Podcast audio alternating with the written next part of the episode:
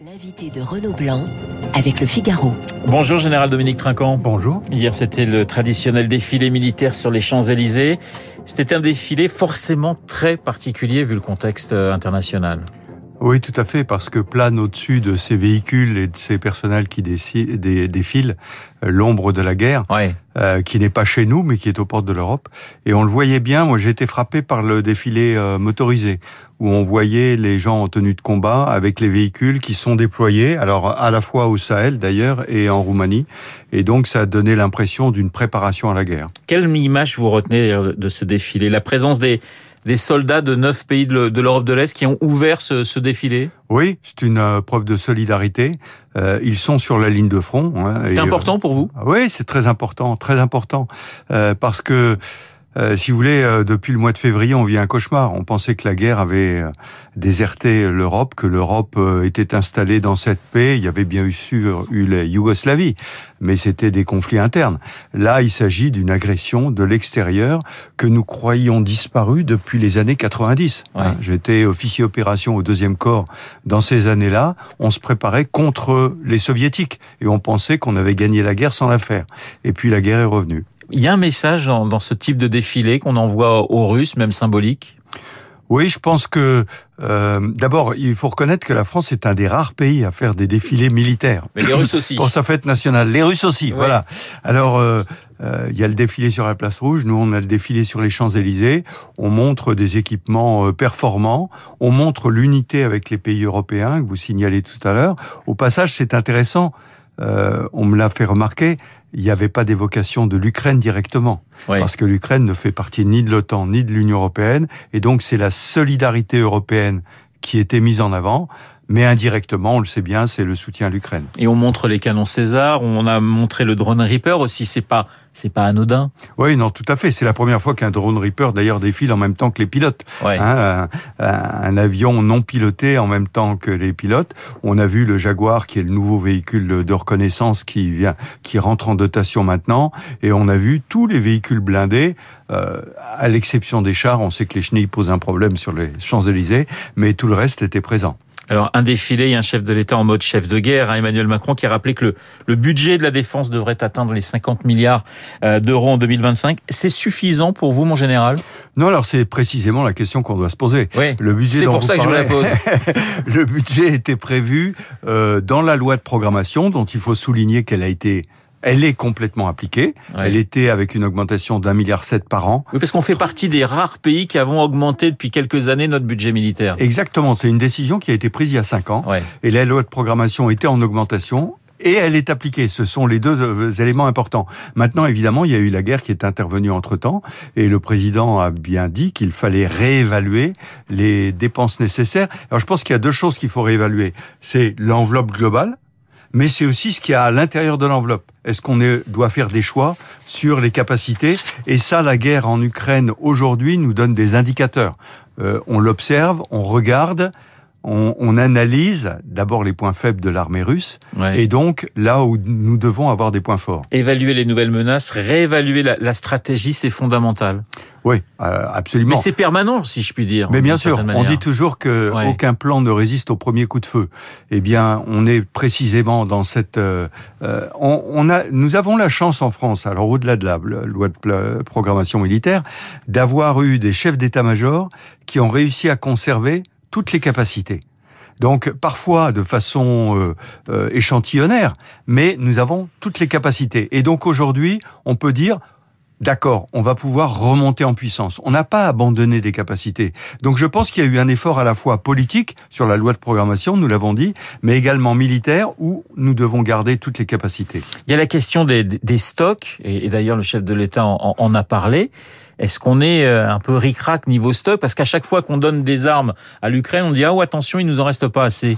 Oui, alors il y a, il y a plusieurs choses. Il y a les stocks essentiellement de munitions et Ouais. il y a l'armement. Vous citiez euh, les euh, les Césars tout à l'heure. 18 Césars donnés Ouais, aux Ukrainiens. C'est un effort, c'est un sacrifice parce que ce sont des Césars de l'armée française. Alors on peut considérer que les Ukrainiens font le combat de l'avant et que donc on leur passe euh, des équipements pour qu'ils combattent vers l'avant pendant que nous on se prépare. Et ça a été l'appel du président de la République et du ministre, Monsieur Le Cornu, aux industriels, en particulier lorsqu'il y avait l'Eurosatori, en leur disant économie de guerre, produisez plus, plus vite. Donc ça, c'est important. Et puis, il y a les stocks de munitions. Naturellement, on sait qu'ils sont faibles. Il y a eu un rapport parlementaire qui a été publié il y a quelques mois, qui le signale. Tout le monde le savait. Mais on sait que il faut augmenter ce stock, mais je répète, il faut augmenter la production des industriels, ce qui n'est pas une simple affaire. Mais vous dites, euh, on, se prépare. Ça signifie que pour vous, euh, général Dominique Trinquant, il faut imaginer un conflit direct, peut-être avec euh, avec la Russie. Ça dépendra de savoir si la Russie rentre dans des pays de, de l'OTAN. Mais aujourd'hui, c'est pas un scénario qui vous paraît euh, complètement impossible. D'abord, il faut toujours préparer le pire. C'est le, les militaires sont formés à cela. Il faut préparer le pire. Euh, si tu veux la paix, prépare la guerre. Et donc, il faut le préparer.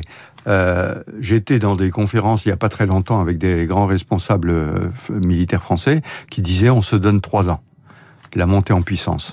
L'armée russe s'épuise aussi, faut pas l'oublier. Ils ont des gros problèmes de ressources humaines en ce moment.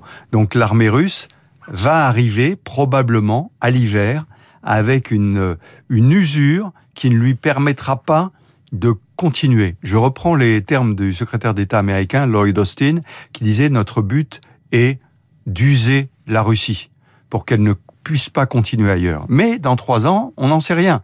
Et donc, il faut faire cette remontée en puissance. Quel, quel est le, le, pour vous le point faible aujourd'hui de l'armée française Là où on doit mettre peut-être un peu plus le paquet Alors, euh, on, on, parle aujourd'hui euh, de l'artillerie, de l'artillerie solaire.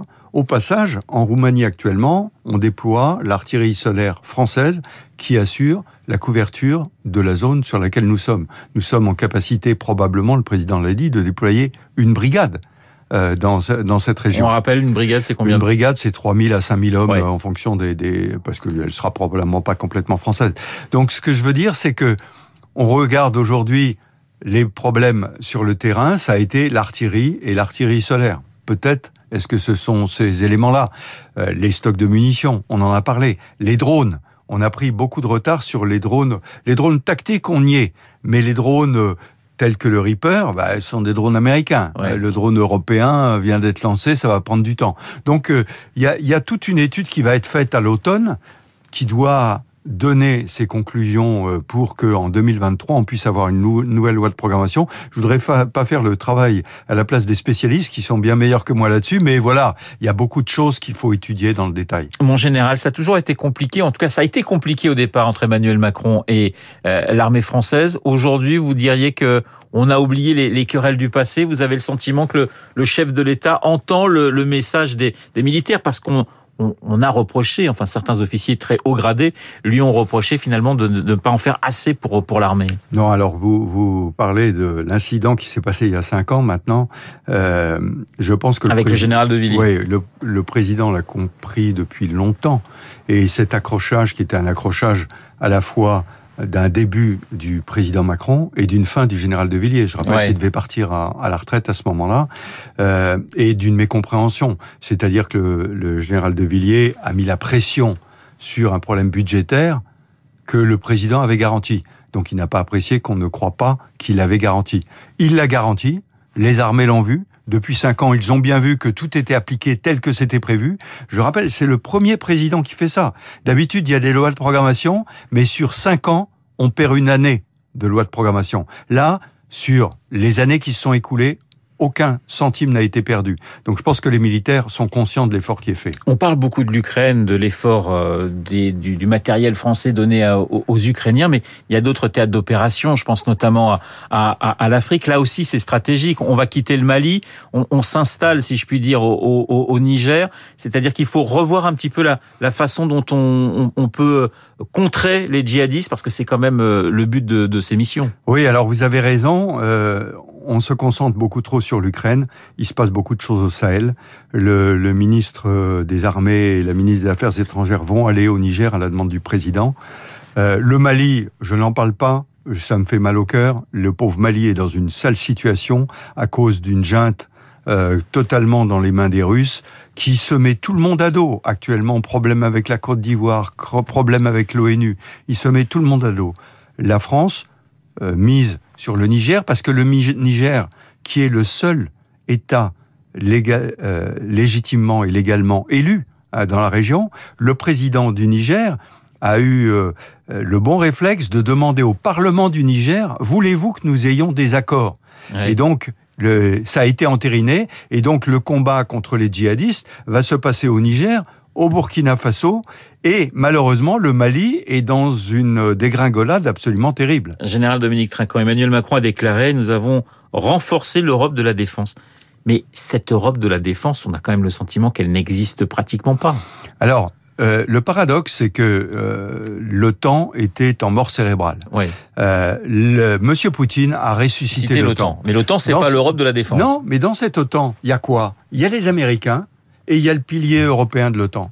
Et le pilier européen de l'OTAN qui se renforce, de facto, ça renforce l'Europe de la défense. C'est-à-dire que les capacités que les Européens se mettent ensemble, construisent ensemble, il faut parallèlement qu'ils aient la capacité au sein de l'Union européenne de pouvoir les utiliser si les Américains venaient à ne plus être intéressés par des aspects de défense de l'Europe. Donc je pense qu'il y a, y a un phénomène assez étonnant auquel on ne pensait pas il y a deux ans, c'est que le renforcement de l'OTAN renforce le pilier européen de l'OTAN et indirectement l'Europe de la défense. Je reviens sur cette guerre en Ukraine. Une guerre longue pour vous? Oui, une guerre longue. Le, le président l'a dit d'ailleurs hier, euh, ça va être une guerre très longue. Je pense qu'il va y avoir un épuisement des combattants euh, qui va arriver à l'automne. Oui. L'hiver va passer et euh, on verra ce qui se passera au printemps. Ça veut dire que l'été et l'automne, mon général, ça va être très dur. Ça va être très dur, ça, ça l'est déjà. Ça l'est déjà, bien sûr. Ça l'est déjà. Euh, ça va être encore dans les semaines qui viennent. Bien sûr. Aujourd'hui, il y a une pause russe. Pourquoi? Parce que sur le plan du personnel, ils ont des problèmes énormes. Le président Poutine est en train de mettre des primes fantastiques sur la table pour recruter des soldats, de euh, mobiliser les différentes régions de la Fédération de Russie pour qu'elles montent des bataillons. On voit bien qu'ils sont dans une grande difficulté. Ceci étant, ils n'arrêtent pas de bombarder 6000 obus par jour, à peu près.